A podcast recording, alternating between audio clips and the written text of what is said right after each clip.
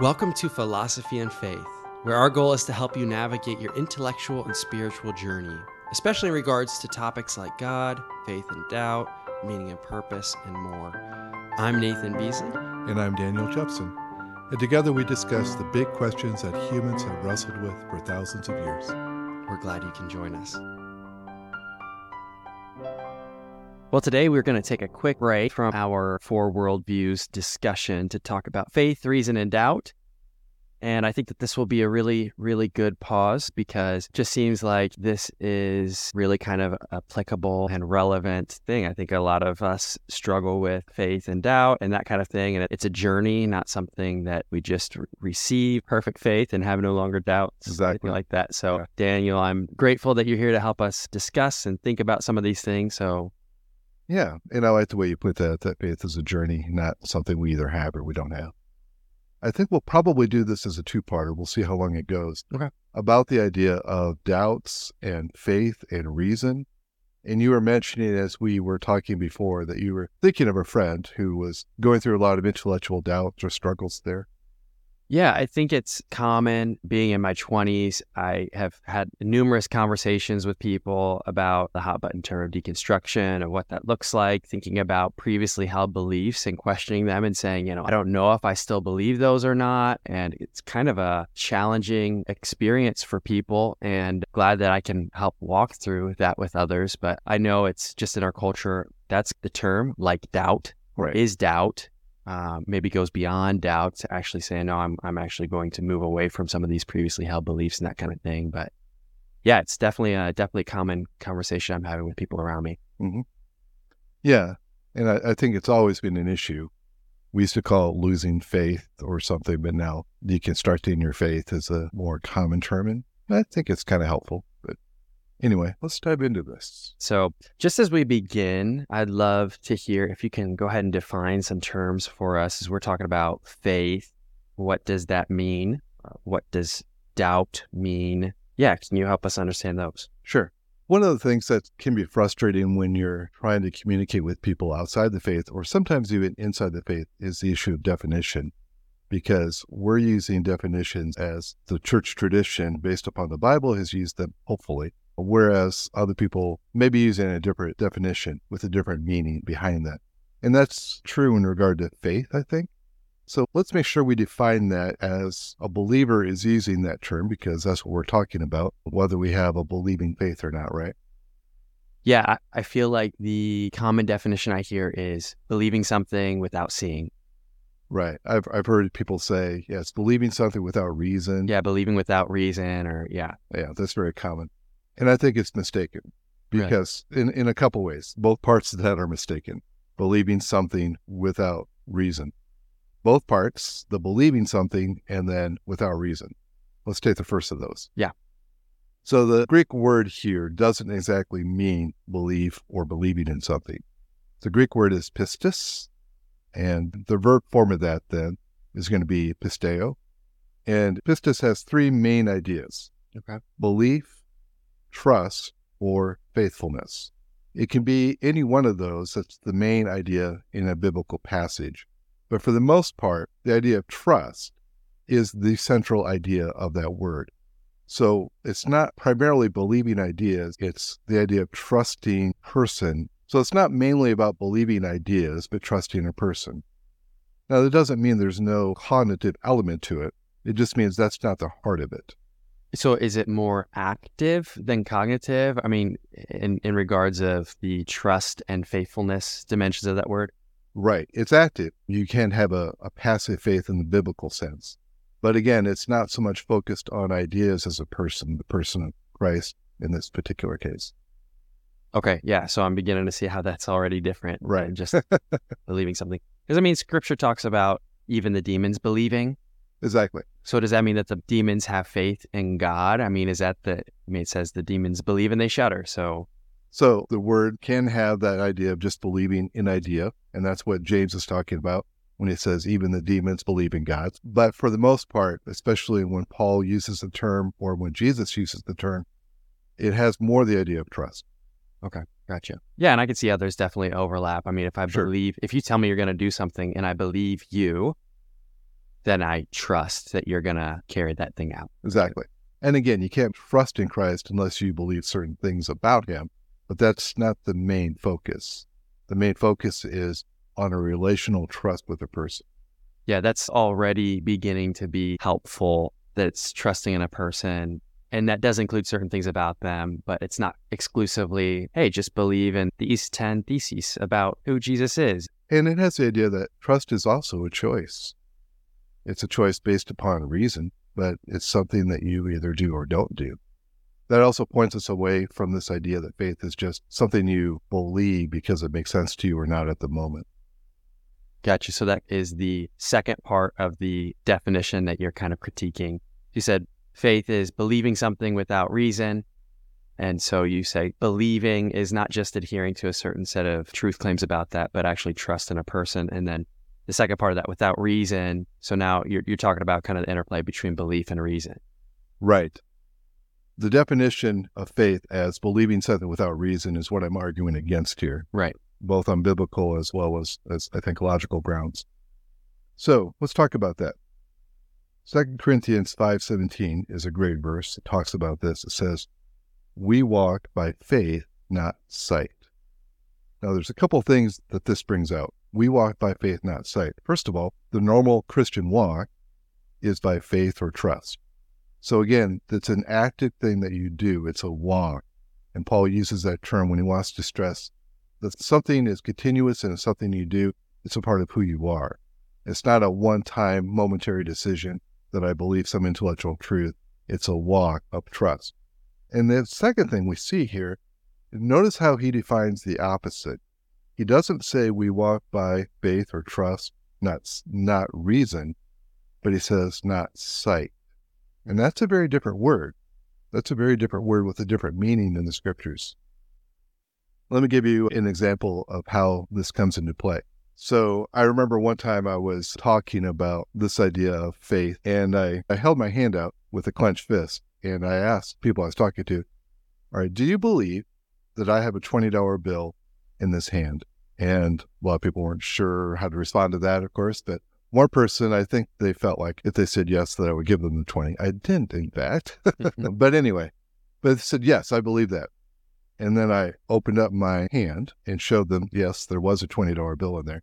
And then I made the statement, I have just destroyed your faith. The point I was trying to make, and I, I, think he got the point, was that when you have immediate certainty or evidence of something beyond dispute, you no longer have faith. You have knowledge or you have sight. That's what Paul is saying is the opposite of faith, is this certainty by immediate um, sense experience that something is, is true. So when Paul's talking about this, he is not saying we don't have reasons for what we believe. We do.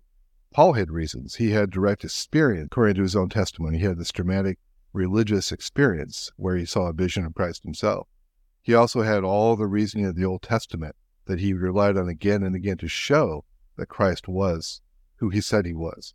When he talked to the Greeks, say in Acts 17, he relied on human reason, reasoning and logic he wasn't opposed to reason, but he recognized that reason at best can get you to a belief in a knowledge.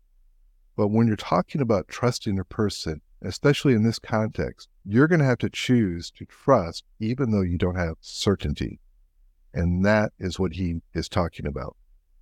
Yeah, so it seems like the, the Christian walk is one that is going to necessarily have, it's going to necessarily need faith.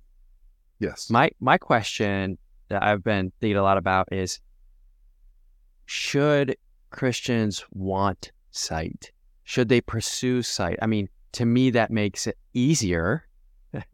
so, should we pursue sight? Should we want that? I would say only to the degree that God knows that we need it in our particular case. But probably it's not a goal that we should pursue for itself. And let me give you a couple of reasons for that. So when I look at faith as described in the New Testament, especially, well, the whole Bible, it is not an act of the intellect alone, but of the will. So if it's forced upon you by sight or certainty, it's no longer an act of the will, but only an act of the intellect. Hmm. Like, do you need faith right now to believe I'm here? No. No, because you have sight, you have knowledge. Yeah. It's not something you can choose to disbelieve unless you choose to disregard the the idea that your senses can bring you truth at all, which I think is a nonsensical and Hmm. unsustainable position. Yeah. Yeah. All right, so you don't have faith because you have sight. Yeah. In my understanding, faith is a combination of will and reasoning. You cannot have true faith without both of those elements involved. You have to have reason. There has to be a reason for you to believe. But you have to recognize, as Augustine said, that our reasoning and our rationality has limits. Therefore, I have to also make a choice to believe what I can't prove. So, no, I don't think we should pursue sight. I mentioned two reasons. Second reason is when you look at scripture, it doesn't seem to convey the idea that when people had direct sight of God's involvement and God's activity, that it was spiritually healthy for them. Hmm. Like if you look at the time period where God spoke dramatically in the Exodus and the wilderness wandering, God showed himself very dramatically. He told them what to do. They saw miracles left and right. And yet that generation fell away from God because it warped their sense of trust in a person. And I won't go into all the dynamics because I'm not sure how they work. But it was a generation after that who saw very few of those miracles that proved faithful to God. And in the same way, the people of Elijah's and Elisha's time who saw many miracles of God did not turn back to God because of that. All that to say, no, I don't think you should pursue the idea of sight. I believe that God will provide enough reasoning or evidence for you to make the choice without violating your reasoning or your conscience. But that's all we need. So to grow in our spiritual formation is to deepen our faith, which is a trusting act in God, are, are definitely not opposed to reason, but recognizing the limits of reason and also as an act of our volition. Yes. And in, in the good times as well as the difficult, Right. that's trusting in Jesus as a person to, to be who he is, to be who he says he is, and to trust that he can do what he says he can do and what he's shown himself to already do. Right. Eh, the analogy I use in my class sometimes, very often there's at least one person who is engaged, or maybe they're in a relationship where they hope to be engaged. Sometimes just recently got married. So I say to that person, it's, it's great if there's someone who's already engaged. And I say, okay, let's think about this scenario. You're engaged to this person. So think of that person in your mind. And then one week before the wedding, or even two days before the wedding, you get an anonymous note that says your fiance has been cheating on you for the past year, and they list two or three people they've been cheating with. Now, they don't give any proof of that. It's not what they have pictures or audio tapes or something. It's an accusation. Now, what do you do there? Do you believe that letter? Do You bring it to your fiance, say, in this scenario. They completely deny it. They're angry and upset just the way that you would be if that letter was directed at you. In other words, you look at their response and it's not guilt, it's indignation that they were even accused of this. Now, it's two days before the wedding. Do you go through with it? I usually make this more pointed. If you believed in those accusations, would you go ahead with the wedding? No, no way. No, I wouldn't either, right? Yeah. And I haven't had any student in my class yet say, yes, oh, I go ahead and do it. They all mm-hmm. say that. And that's that's rational, right? But at the same time, if you just have that and you don't have that knowledge one way or another who sent it, are you going to go ahead with the wedding? It's two days from now. You have got 48 hours to decide. What do you do? That's where you make a faith decision to trust in a person, even though you don't have certainty. Yeah. Because the only way you can have certainty that they haven't been cheating on you is if you videotape them 24 7, which, Yeah. which would be really creepy and very impractical, right? Yeah. Yeah. And the other thing this gets across is if you had that certainty, if you videotape them 24 7, ultimately, when you're before that altar, you would be saying yes to an idea that they had been faithful to you rather than the person. Yeah. So that's what I'm trying to get across here. You have reasons to believe that person. You have spent the last year, two years, three years, however long with them. You have seen the kind of person that they are. You've learned to trust their word. So you are not believing them without reason. You're just choosing to believe them and trust them without certainty, without sight. Yeah, and it seems to me to be better to be able to trust your spouse based on their character. If you have evidence that she hasn't cheated, that's not the same as having confidence in her character that she is a faithful person. Right. And I would rather have confidence Good point. that she's a faithful person. I think that that goes the same way with our relationship to God. No, knowing that his character is good and being able to trust in that is a really powerful thing, even when things don't go super well here. Right. Because that can give us the, the ballast to brave the tempest. Wow, very poetic. But yeah, that's a that's a good way of thinking of that. So, to sum up that part there, I would say a good definition of faith, a working definition, is choosing to believe what you have reason to believe is true, but without certainty. Or more specifically, when we're talking about religious faith or saving faith, at least for Christians, saving faith is choosing to trust and follow Christ without certainty, without sight. Now, some of us don't like the idea of not having certainty. Yeah, I get that. But we do that all the time. I had about a skin cancer this year, and some of it had metastasized into a, a few lymph nodes. That was just uh, about six months ago, so I'm still kind of in treatment for that. But I remember, you know, you, you notice a spot on your skin that's, you feel like, oh, this is different. So I go to a dermatologist, right? And then the dermatologist sends me to a skin cancer specialist and then she examines it, sends the stuff out to the lab. She interprets the results, tells me I need to have this very expensive surgery procedure. I go to the hospital for that surgery procedure. I follow all the things they tell me. I submit myself to anesthesia. So I'm completely unconscious while people with knives hover all around me, hmm. right? And then, you know, you go through the whole thing. Then you go to the pharmacy, you get medicines that you've never verified or tested. There are a million ways that you don't have certainty. I have never checked the credentials of those doctors, like Dr. Meyer. I've never called IU School of Medicine to verify that she has her diploma like it says on her wall. I have to trust in this situation. The pharmacy, I can't prove the pharmacy gave me the right medicines. Yeah. Whether by ill will or simple mistake, he could be giving me the wrong medicines. Mm-hmm. I could doubt things every step of the way. But part of the human condition is that because of our lack of comprehensive knowledge, we have to trust, even in important decisions. Yeah, that's a that's a really good. I mean, I'm just thinking about that situation. Like, there are a million different variables that along the way you could say, "No, I don't, I don't believe it." Right. I mean, the diagnosis, the, the the treatment options. You don't have to take your medicine, Right. Because you don't know what's in it. Yeah, exactly. So you're saying that based on our limited knowledge as humans, we have to trust people, even though we don't have certainty about that. Yes. Even though we don't have certainty about their qualifications, their character, or their goodwill toward us. And so you're making the point that it's similar to trusting in God. Obviously, trusting God has higher stakes, but, you know, surgery and skin cancer are pretty high stakes. Yeah. So I'm making the point that the limits of our human knowledge necessitate this kind of trust. And I mean, you still had reason to trust your doctors. Exactly. You had good. Re- if her diploma on the wall said flunked IU School of Health, you'd probably you'd probably be less likely to go back. Sure. Yeah, you, I mean, you could do internet searches on the person. You can you can make value judgments based upon what you know of people. By the time you get to a certain age, hopefully you can. Buy a microscope, check out the medicine. Yeah. yeah. Anyway, I think we're running that analogy into the ground. Yes. Yes.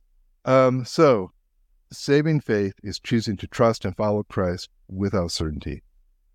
Now, there's one more part that I really want to get across in this that kind of, I think, illustrates this a bit. And I, I'm calling this the line versus the quadrant. And here's what I mean I'm going to borrow from one of our atheist friends, Richard Dawkins. And he proposed that when we think of belief in God or not, we're being too simplistic and too bipolar in that. And instead of a yes, no, on, off type of uh, switch, as it were, he proposes like a sevenfold scale of your certainty of belief in God. So, seven, if you're a seven, you absolutely know without any doubts at all that God exists. If you're at a six, you're fairly convinced of that, but you recognize it's possible to be mistaken. If you're at a five, you believe that there are better reasons for believing in God than not. But again, you could be mistaken. If you're at a four, you, are completely neutral. You look at the evidence and say, yeah, I could go either way. I really don't know. If you're at a three, then you're saying you believe the arguments against God's existence are greater than those four. But again, you could be very well mistaken.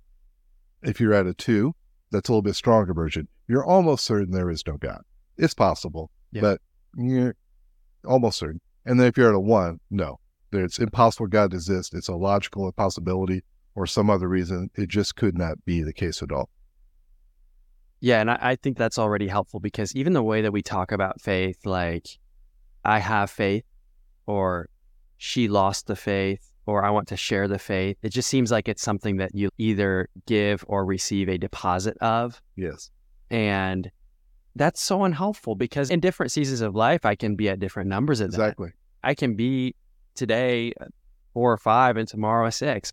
That's a really helpful scale there. So I'll put you on the spot here. At this stage right now, today, where are you on that scale? Um, what's exactly in the middle? Four. Four. I'd say I'm a um, probably a six. Okay. Probably a six. I'd say that's where I am too. I would say that there are days when I'm reading scripture and I'm lower than that. I'm like, wait a second, wait a second, wait a second. Then he rose from the dead. Yeah. And I'm like, okay, wait. I'm actually claiming to believe that this guy rose from the dead. Or like this Sunday preaching on Jesus feeding 5,000 men, so probably women and children there with five loaves and two fish. And I'm doing the math there. One loaf of bread for 5,000 people. That means that loaf of bread has to feed 1,000 people. And just all the questions in my mind like, okay, they ha- surely they had more than five loaves two fish for 5,000 people. That's one piece of fish for 2,500 people. So I, I don't know. It's some of these where it, these stories are wild and kind of absurd and that sort of thing that I think anybody who's reading them should probably pause and back up for a second. Yeah, it's interesting that you talked about reading scripture sometimes brings you from a six to maybe a five or something. but and you know what? I will admit the same thing. Really? Yes, but I will also say that more often when I'm reading scripture, I go to a higher level because I see some beautiful truth there that I'm like, ah, there is no way that um, a mere human came up with that. Yeah. Do you have that experience as well? Yeah. Yeah. Definitely. And there have been times where I'll read some persuasive argument and maybe I'll go from a six to a five or it maybe even a four. Or like, you know, you face some tragedy like my wife and I have faced in our past with our son. And yeah, that can take a hit. Yeah. So again, you're not set at one point. And what I'm trying to develop here is the idea that you will naturally go up and down that scale a little bit. And it is a scale. It's not uh, a switch, whether you have faith or you don't. And then if you lose faith, you can never regain it or something like that. So I'm not a bad person if No. my faith fluctuates. No, I think it's normal. That's, thank you. no, no shame. No, that's just the human condition. Yeah. But let's take that idea and we'll take it one step further, though. Okay. Okay. So picture that seven bolts. That's Okay. all right. So, or a piece of paper in front of you. So you've got a horizontal line. So that'd be your x axis, as it Yeah. were. And then right down the middle of that, right at the four, draw this vertical line as well. And it's got the same seven points seven at the top, and then you go down. So at the bottom, you would be at a one. Now, this would be a good time to ask, what is that? Okay. So what's the y axis scale? There you go. So the y axis would be what I would call commitment. And here's where I'm going. I believe that what's important is not where you are in the scale as much as your your commitment level, regardless of where you are on the horizontal scale. So this kind of brings us back to the beginning definition where you talk about faith as an act of volition and not just intellectual Exactly. So is that is that you or is that Dawkins as well? That's The- me. The y-axis. Okay. So I'll, I'll add a third dimension. No, I'm just kidding. So we got on the x-axis the the the faith or the certainty, what you said, and then on the y-axis there you've got commitment. Right. So let me give you just a brief example like Mother Teresa of, Calcutta. Is there anyone who you would give a higher level of commitment to that in our time period at least? No, probably not. So we're going to label her as a seven. Seven is you are giving your life fully to Christ and serving the world through Christ. Let me define that more fully. When I'm talking about commitment in the Christian belief, I'm primarily saying four things. Number one, you're committed to draw close to God through Christ. Number two, you're committed to follow Christ in the sense of thinking like Him and doing what He does. And then third, you are embracing Christ's community. This isn't a solo project, it's a group project, and God desires it that way. Are you Okay. talking about the church there? Yes, for the most part. Okay. And then fourth, you are committed to partnering with Christ in blessing the world, seeking reconciliation, seeking justice and justification for people, seeking to make the world all that it should be by promoting the good news, but also by showing God's kindness and care into this world, both for people and for creation itself. All right. So I'm not going to delve into that. I'm just trying to explain what I mean by the word commitment. Okay. So we're going to give Mother Teresa a seven here. A six would be someone who is seeking these things for the most part. Sometimes they lapse. A five is someone who's kind of following Christ in this way. They're committed to Christ a little bit. They're doing some things. And then a three, a two, a one would just ramp down the commitment. Yeah. To a one is someone who really is doing nothing at all. They are actually doing nothing because of their commitment for Christ. So that's that would be the. I was reading. Uh, Pew Research has a category now of people who are called non-practicing Christians. So they're the ones who say, "Yeah, I believe." I, I would claim the identity of Christian without practicing. Yes. I think they define it as going to church once or twice a year. Yeah, this whole quadrant you would call this whole quadrant of the bottom right corner, as it were, you call high certainty but low commitment. You could call them non practicing Christians or nominal Christians, Okay. Yeah. Christians in name alone. All right, so that would be in that lower right quadrant. I'm calling that quadrant three there. Look at this in four quadrants based upon the two perpendicular lines. One is low certainty but high commitment. Quadrant two on the top right is high certainty and high commitment. Quadrant three on the bottom right is high certainty but low commitment. And then quadrant four on the bottom left would be low certainty, low commitment. Can you kind of conceptualize that? Is that clear? Yeah, that's helpful. If I was at home listening, I'd probably break out a, a piece of paper or on my phone go scribble on my notes. Because this is actually really helpful because it seems, and maybe this is where you're going with this, that commitment, faith as commitment is what's important here. Even though our certainty can fluctuate, that the goal is to have to walk by faith. So to persist and to pursue, even though at times knowing that the human condition is fluctuation with certainty. Is is that right? Where you're Yeah, going? pretty much. And along with this, look at the x axis, the horizontal scale, the scale of certainty. Where would you have to be to be able to actually be a committed Christian or to do the things of following Christ? That's a good question. Um, I would maybe say like two or three and above. I think I would agree with you. I think that if you're at a one, like I don't know, I don't, I don't think so. Yeah. Although maybe if you have seasons of five or six or seven, and then something happens and you drop down that far, I think that maybe the community of people around you that you're already plugged into, you talk about being part of the church or or some of your practices. I could see reading the Psalms or something. I could see even if your certainty really, really, really dropped down low, Mm-hmm. Some of those particular things really helping carry that out as long as you stay connected to the community of faith and that kind of thing. Right. I don't know. What do you think? I, I think I kind of agree with you. I don't think you could sustain being a one and being a committed a believer, Christ follower, be like an atheist Christian. Conceptually, I can understand maybe some people could argue for that, but practically, I don't think you could do it. But my point here is I think you could be a two or a three and still be a very committed believer and follower of Jesus Christ. Yeah. I think it may be more difficult in certain times at a two. I think you might have more struggles, but perhaps perhaps your faith choices then become even more valuable, a Mm. deeper act of faith in a sense. Yeah. Wow, that's a beautiful thing. Yeah, and I won't go to the wall on that. That it's it's more virtuous to be at a two and still make the right faith decisions or the right faith choices or the right Christ commitment. But I wonder about that. Wow. Wow. Yeah. It, it, certainly seems like the commitment there is more meaningful because it does not come as naturally or easily. Yeah, I guess that's what I'm getting at. Yeah. That's, again, really helpful because there are days dipping below that line for sure.